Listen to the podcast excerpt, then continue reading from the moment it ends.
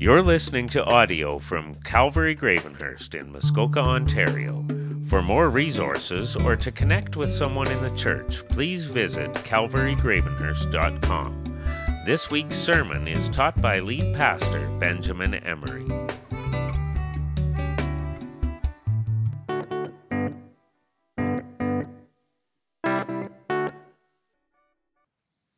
Well, I want to encourage you to open up your Bibles to Jude, the book of Jude.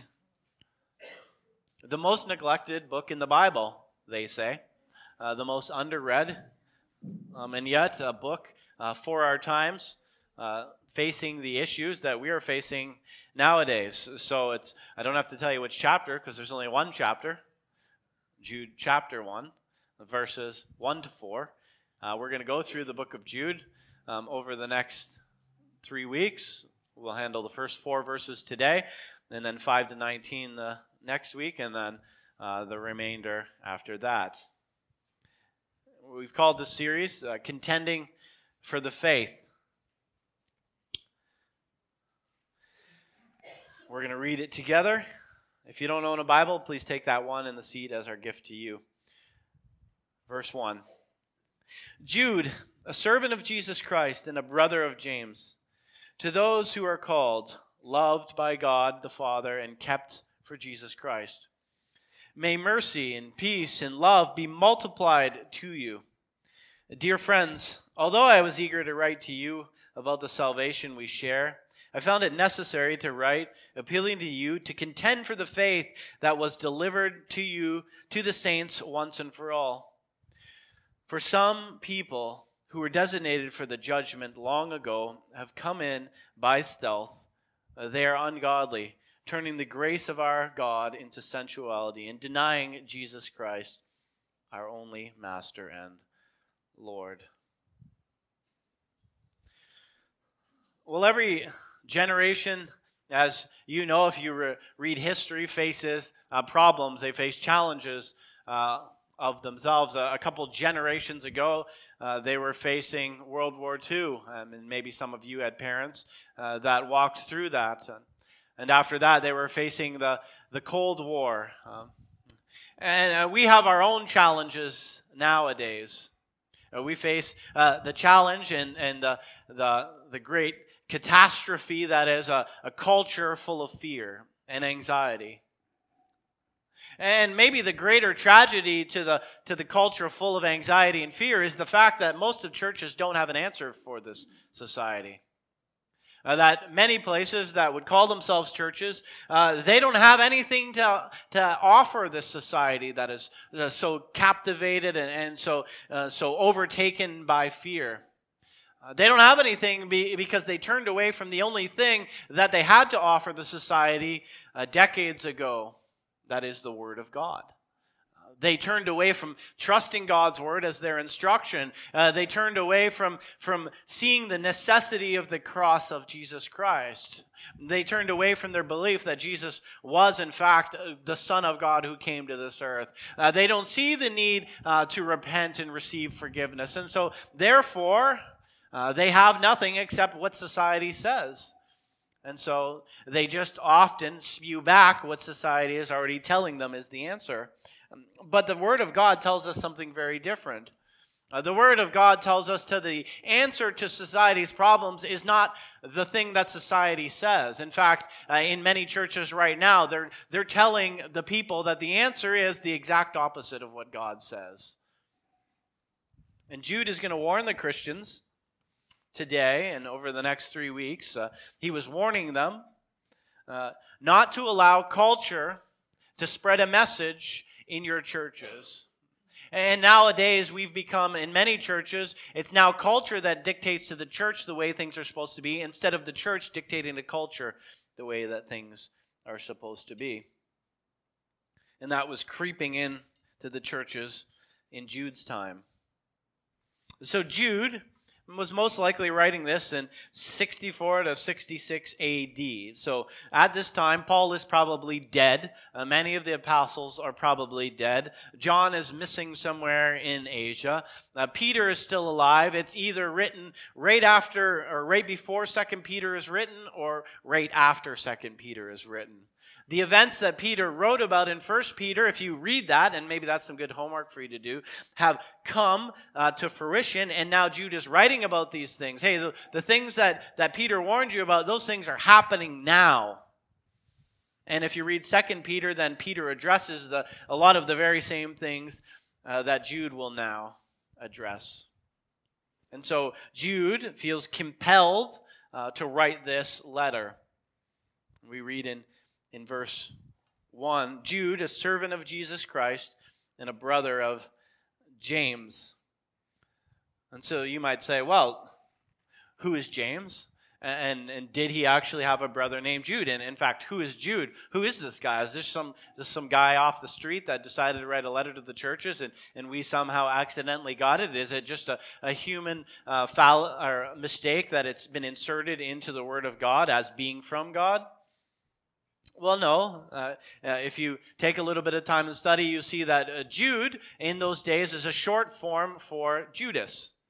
It's like Bill for William or, or Liam for William. It's just a, a short form. So, so why is this guy using, if this guy is who we're saying he is, the half brother of Jesus, the full brother of James?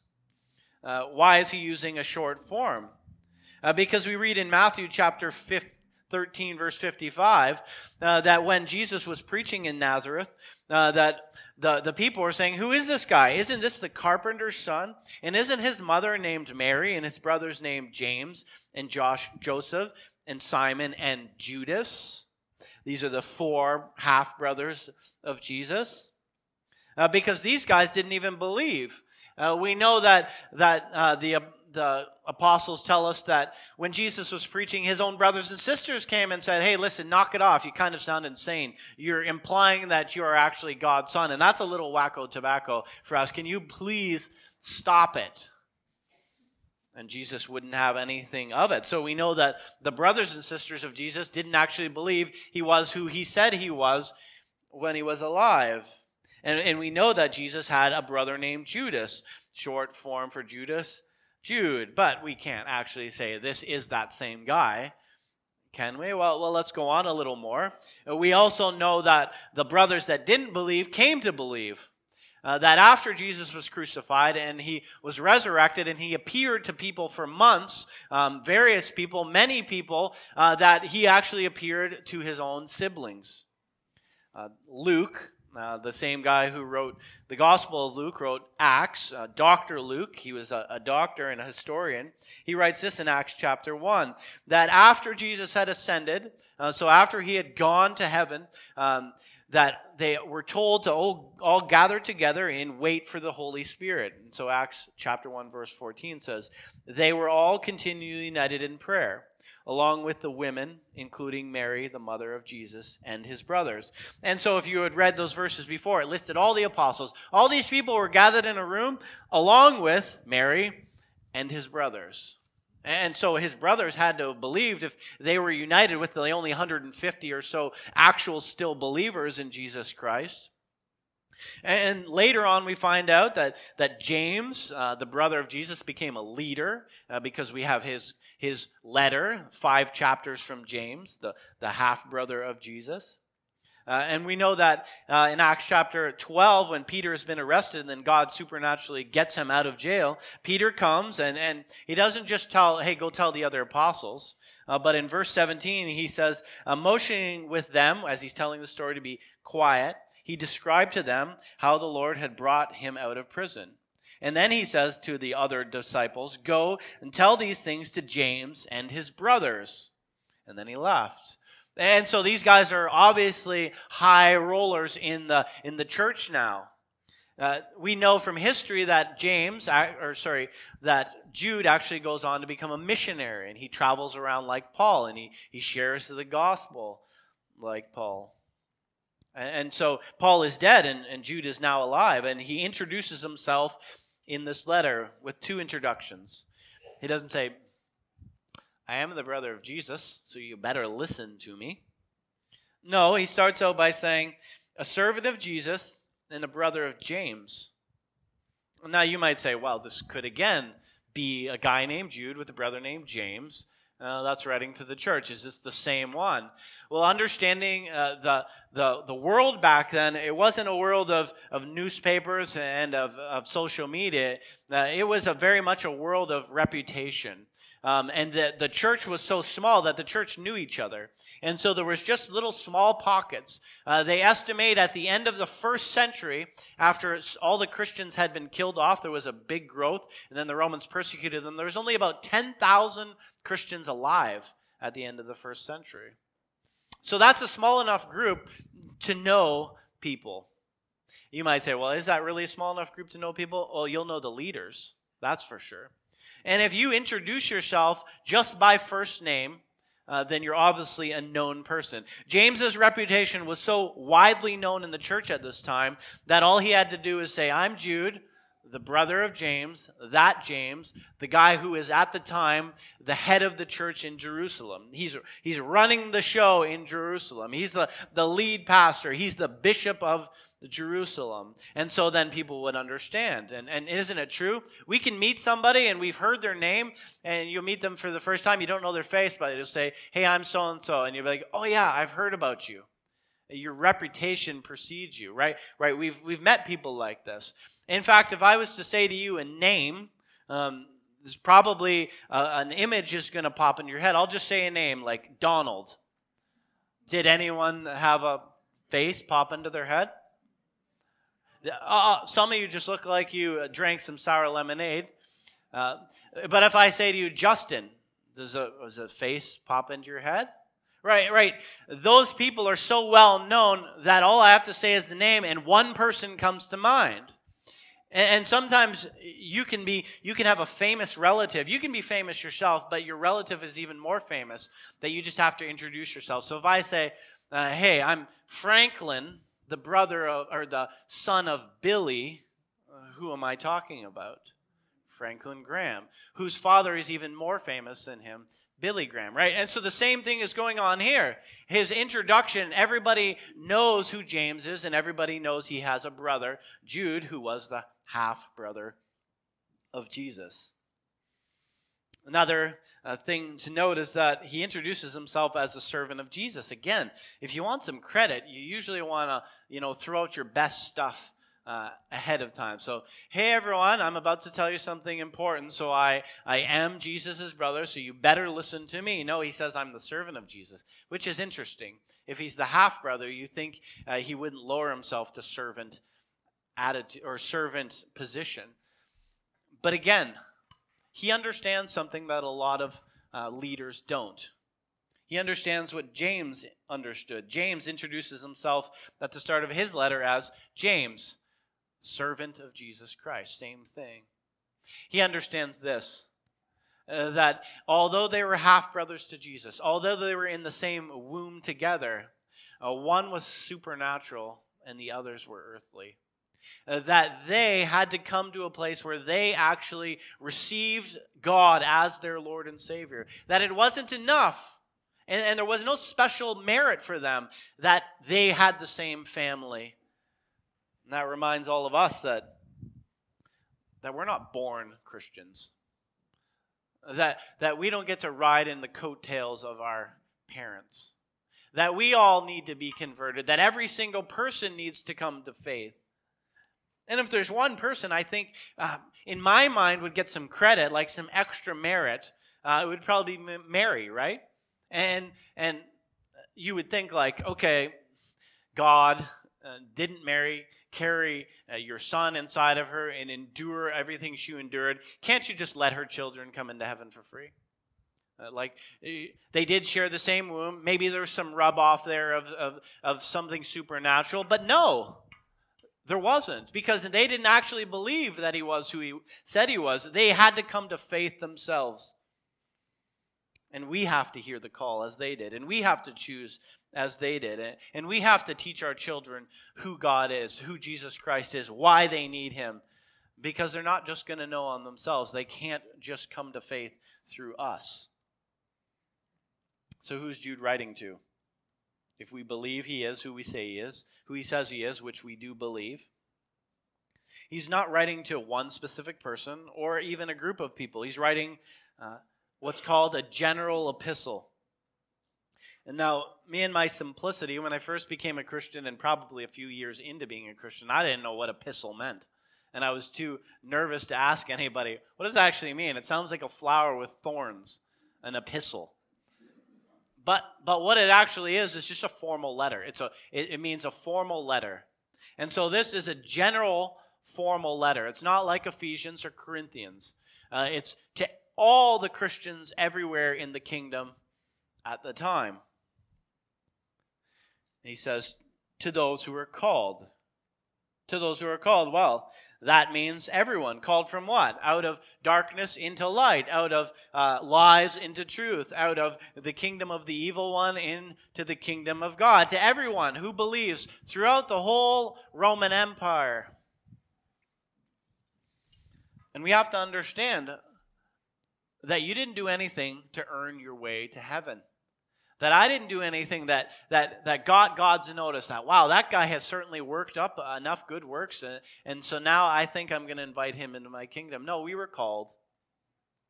You didn't choose, although you had to respond to his calling, you didn't choose for yourself. No, God called you. Why did he call you? Because he loved you. And I've heard that from a number of people that I've had the uh, honor of bringing to the Lord or introducing to the Lord. Uh, people that have come here, um, they've they've said along the same things, and I'm paraphrasing the, the same line. They've said uh, something like, uh, "It just feels like um, the way you came into our life um, that that we were led."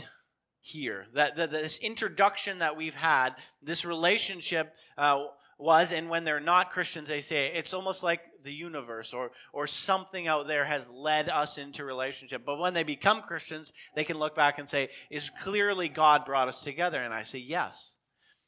God was calling you. And when God calls people, he sends people. When he was calling Cornelius, he sent Peter. And so, so yeah, God brought this together. And I was just the guy that opened the door that introduced you to the king. And that's really what we all are. We're servants. See, Jude gets it. Uh, when you think servant, you're like, I'm a Canadian. I'm not really a servant of anyone. Uh, people can serve me, sure, but I don't actually serve anyone. Uh, but they get it. James got it too a servant, think of yourself, uh, you're at the, the king's palace, and you're at Buckingham Palace, and, and somebody rings the doorbell if they actually have a doorbell there. And, and you're like that person who opens it up and, and, and leads the person in. I'll lead you to the king, and, and talks to them about the king along the way, and leads them into the, the king's court and makes the introduction. That's what a Christian is. That's what your part is. Uh, they've heard the calling, and you're the person opening the door and introducing. And that should be a desire of all of you. That's why we do evangelism. We simply talk to people about Jesus. We are not called because we have great qualifications. It's not like a resume if, you, if you've been uh, job hunting, you know, that you, you uh, put down your qualifications and you put down your experience and then you, you email this document off and somebody gets it somewhere and they look and they say huh is this person qualified uh, for this job? And maybe they'll give you a call right? And if you get a call you're so happy and if you don't get a call you're disappointed. It's not like that. Your qualifications uh, don't get you deserving of god's grace and mercy and love now, the only qualification is that you're loved. That's it. That's why God called you. And when I was thinking about this, picturing it in my daydreaming head, I, I was picturing the angels uh, gathered together uh, that day in 2007 when God called me into his kingdom. Uh, and, and, and, you know, the, picturing figuratively that the angels are there and they, they got the resume, okay, who's God called now? And, and they looked at the resume, my resume, and they're like, does he have any qualifications for, for serving uh, the king of the universe? And, and they went through it. Nope, no, actually, oh, this is a pretty shady pass. And wow, another guy pipes in, just say he's a bum.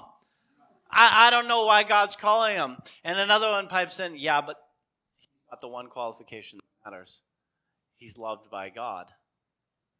And, and so I was called. And so too, you were called, not based off anything you did, but simply because he loved you. Loved by God the Father. And last week we had the privilege of baptizing five people. And what I encourage them uh, is that not to not to base uh, the the feeling of love they have like human love, uh, not to as they committed themselves to Jesus Christ and received His love, not to base it like a human loves. Humans often, not all the time, but often only love for a time. Love is a feeling to them, so they make commitments of love and then they fall out of love. And I, and I said to them, especially the, the three that are young, uh, don't ever equate human love with God's love. Unfortunately, sometime at some point in your life, somebody that was supposed to love you might walk away from you. But that's not the way God is. If He called you and loved you, then He is going to keep you. That's the next introduction. You'll be kept, kept for Jesus Christ. He's protecting you. He's keeping you, not based off anything you've done or are going to do. And if you ever think, which some of you do, I'm not worthy of God's love. I've done too much. I've messed up too much. I talk to people that often feel like that, and I feel like that sometimes. Then I just want to remember, I uh, want you to remember and reflect on some of the people that Jesus Christ has called. Think about Mary Magdalene. Think about a first century prostitute. Uh, looked upon by society as the lowest form of humanity. And we don't even want to think about the, the things that that woman had to endure in that environment. And yet, she was called by God because she was loved by God and she was kept by God. And so, sure, I, am sure that, that although some people could see her as a changed, uh, born again Christian, there were some people that said, yeah, that's Mary Magdalene. She's, she'll probably fall off the wagon. She's, she's probably not worthy of being in. I don't know why Jesus kept her in here. But yet, God's love for her was so much that she's the woman that wept, uh, and her tears washed the feet of Jesus, and, and her hair washed the feet of Jesus. She was so grateful for how much she'd been loved, and that love kept her until the end of her life. So think about her when you feel unworthy. Think about Simon the Zealot, man. When you feel like, oh man, I am a depraved man. And, and I know the things that sometimes pop through men's heads. Okay, so you don't need to pretend that you've got it all together. Because, ladies, I know some of the things that pop through your heads as well. Eh, that some of the things you're like, where did that thought come from? It's so wicked, it's so evil. God can't love me. Think of Simon the Zealot. A zealot is an assassin, a Jewish assassin. They could be uh, compared to modern day Taliban or, or uh, Al Qaeda or ISIS. Their job was to train and be able to get up close to assassinate uh, the Romans or anybody else they would deem as a political target. These were brutal men. And yet, God called Simon out of that, and he became one of his apostles. And that love changed that man, and that love kept that man. And so, if he can keep him, he can keep you, man, even in your mess ups and your failures. No one is too bad to fall out of the love of Jesus Christ, if in fact they have been called from the start. Then he says, May mercy and peace and love be multiplied to you. He really wants you to know that as you as you grow older, uh, that that you are loved, that God's mercy is sufficient for you. That as we participate in communion, it's a reminder that hey, I've been saved, and that mercy that originally saved me has saved me from the sins as well this week that you would have greater and greater peace as you draw closer to the end of your life, that you wouldn't be more afraid, that you'd be more eager. I'm going to be with God because I have put my faith in Him. and love that would be multiplied. God's love would be multiplied to you and in you. And one of the one of the realities, men and women, that we need to we need to wrestle with is that as it's being multiplied to us, as mercy and peace and love are being multiplied to us by God, shouldn't it be multiplied to each other? Shouldn't we be more and more eager to forgive those who don't deserve to be forgiven? Uh, shouldn't we be we more willing to try and bring peace into other people's lives that we see are in chaos? Uh, shouldn't we be willing more and more to love those who are hard to love? So that is his introduction. Now, what's his purpose? 3 and 4 tell us his purpose. Verse 3 Dear friends, although I was eager to write to you about the salvation we share, I found it necessary to write to you, appealing to you to contend to the faith for the faith that was delivered to the saints once and for all. Once and for all. So this is not a casual letter. He wanted to write a casual letter, uh, but he didn't have time to. Uh, something more pressing came. He wanted to, to write them a long letter, uh, you know, something like Paul would write, which we're not talking about you just type off and send out. Uh, we're talking painstakingly with ink and whatever they used, feather, uh, painstakingly do it on a piece of paper and having that copied and sent to others. He wanted to do that, but he didn't. There was an urgent thing that God put on his heart. We had a casual fire drill about a month and a half ago, right? Uh, we, we heard the fire alarm and we knew it was coming, and so you all casually got up, you carried on your conversations, we just shuffled our way out, right? It was a casual fire alarm. Uh, but if one just went off now and we smelt the smoke, there would be nothing casual about that, right? You'd be getting up pretty quick. Hopefully, you wouldn't be pushing over the person beside you because that's not very loving, but you'd be making your way out quickly, right? Uh, there would be some urgency. That's the same sort of urgency that Jude is writing to them. I'm urgently writing you, I'm appealing to you. Uh, I, I wanted to tell you some things, but there's an even more important thing to talk about. And I've been urgently uh, requesting from you, Calvary, over the last five weeks that during this period of transition, what have I been going over? That don't follow your feelings.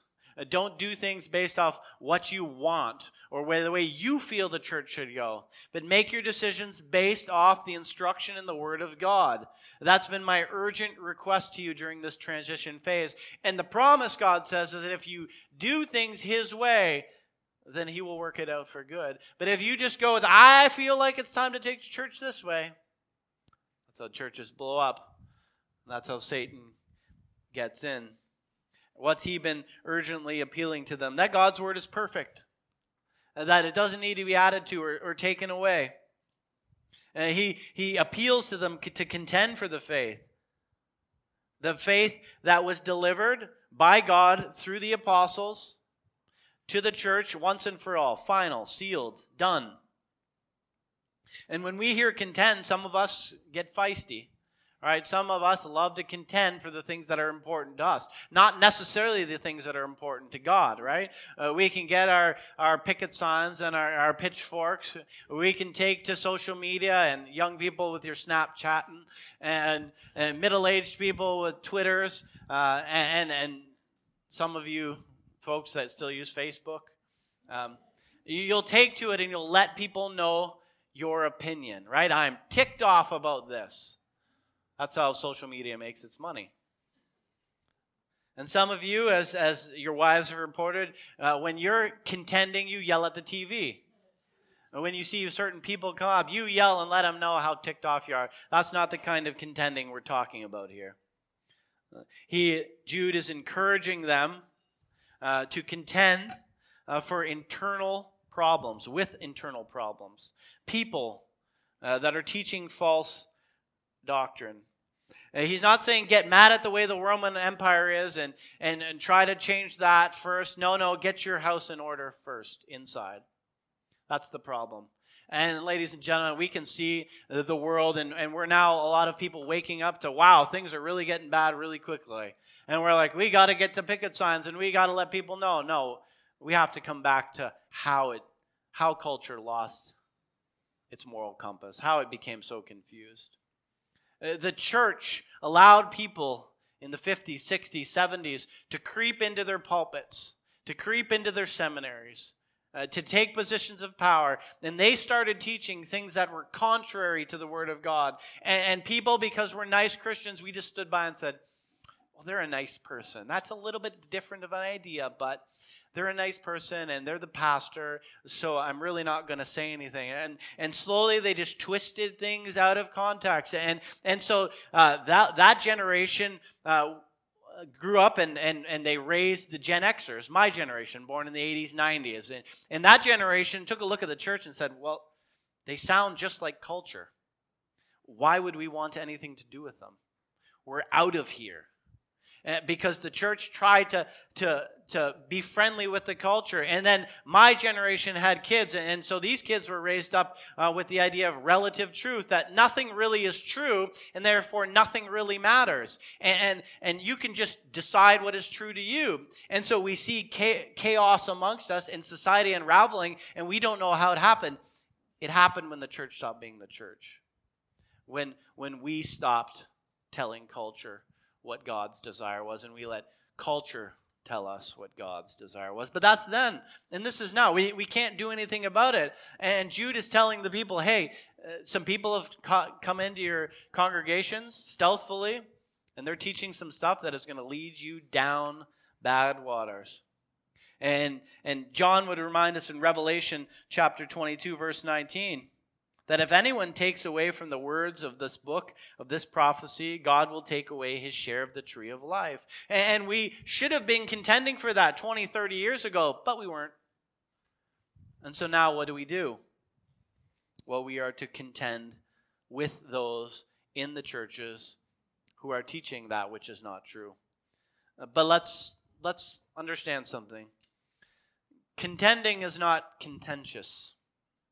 And if we're honest, guilty, we can sometimes be known as Christians as very contentious people.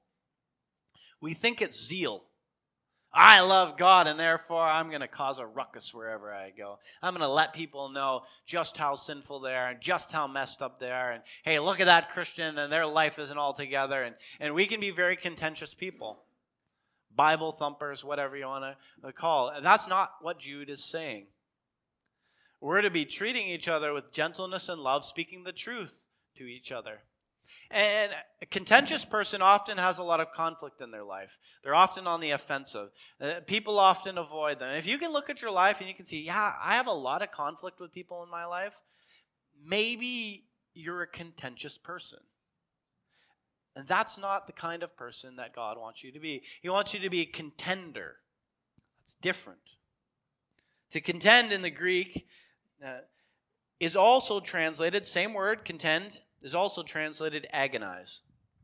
Uh, so a contender uh, is someone who contends with focus, with skill, with commitment to that which is opposing the truth.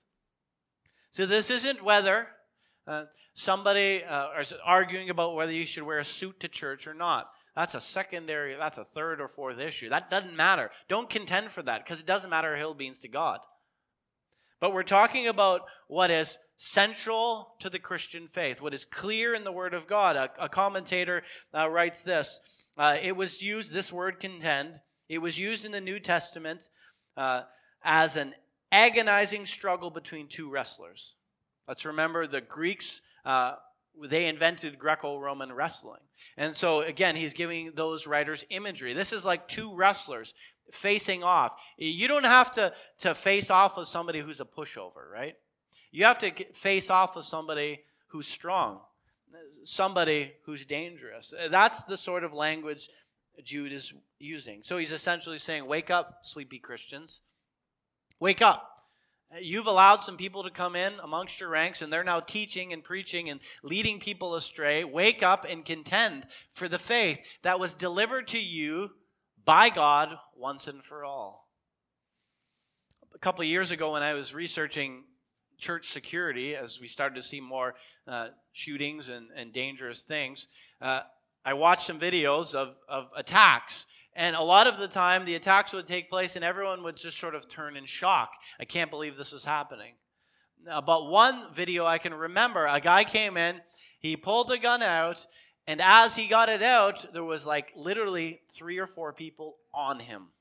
They were watching, they were ready to contend for the safety of the congregation. And in the same way, that's the way we're supposed to be loving, compassionate, full of mercy and grace, but not budging on what matters most. Verse 4 For some people who were designated for this judgment long ago have come in by stealth. They are ungodly, turning the grace of God, of our Lord, into sensuality and denying Jesus Christ, our only Lord and Master. Most false teachers don't come in banging drums, they come in subtly with smooth words, with flattering words. How do we know them? Well, you really have to study their lives. What's their character like? Ungodly. Meaning they say a lot of things, but they don't live it. And not that they mess up, no, they're actually purposely living contrary to the Word of God. That's really how you sniff out somebody who's faking it, somebody who's dangerous, somebody who's a wolf. They're often nice people. They're often sometimes sound and look nicer than some Christians, but they're not what they are when nobody, what they say they are when nobody's looking.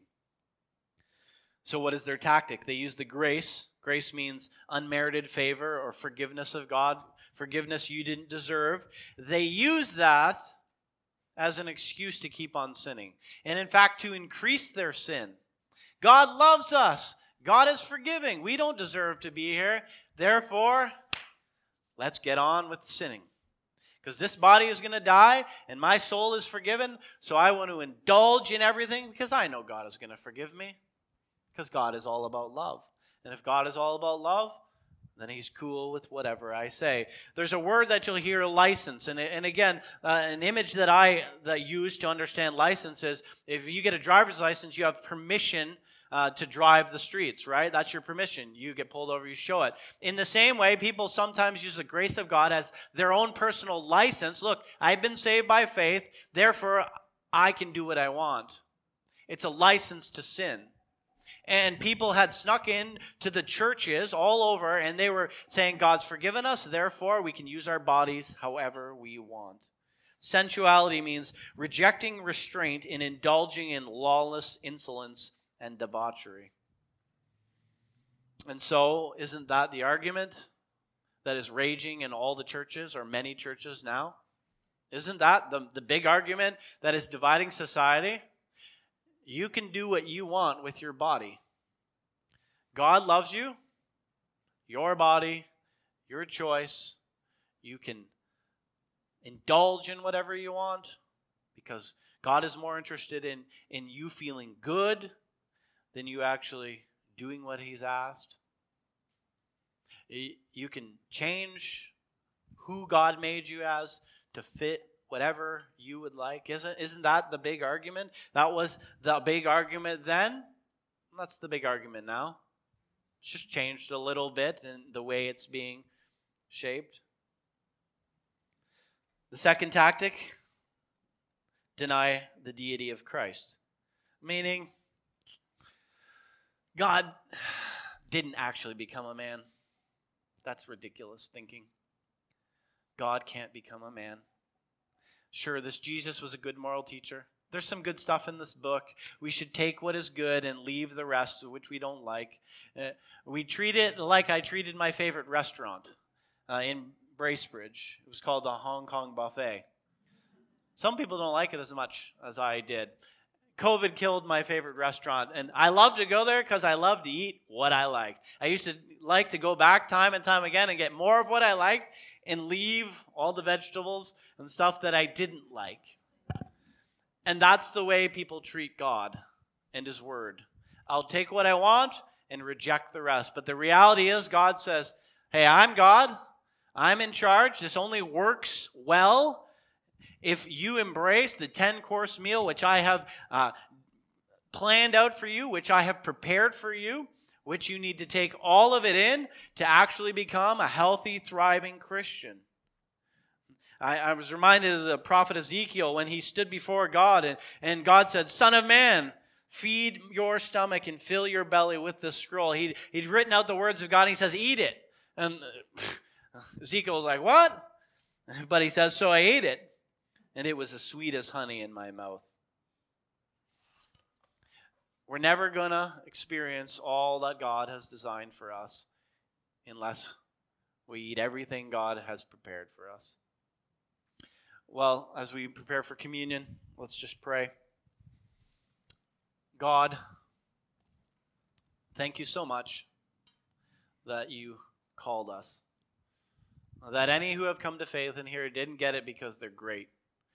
They got it because you love them. I pray for any in here who are wrestling against accepting that love. That they want to believe they can do it on their own. That humanity is sufficient on its own. I pray that they would hear that you love them. That that's a love that isn't going to fall away when their career ends and nobody remembers them anymore. You're going to remember them always because you love them. I pray for any in here who feel unworthy, uh, who allow the lies of Satan uh, to poison their lives now, to poison the mercy and the peace and the love that God desires for them to have. I pray they would reject those lies. They would embrace their identity in Christ and would know He'll keep them until the end. And Lord, I, I I thank you for the men and women who have come to Calvary over the last eight years because they desire the truth. And Lord, I pray that Calvary would continue for years and decades to come to be a place where men and women come together, different backgrounds, to hear and to live out the truth. So bless us as we now partake in your holy communion. In Jesus' name, amen. Thanks for listening to this week's sermon audio.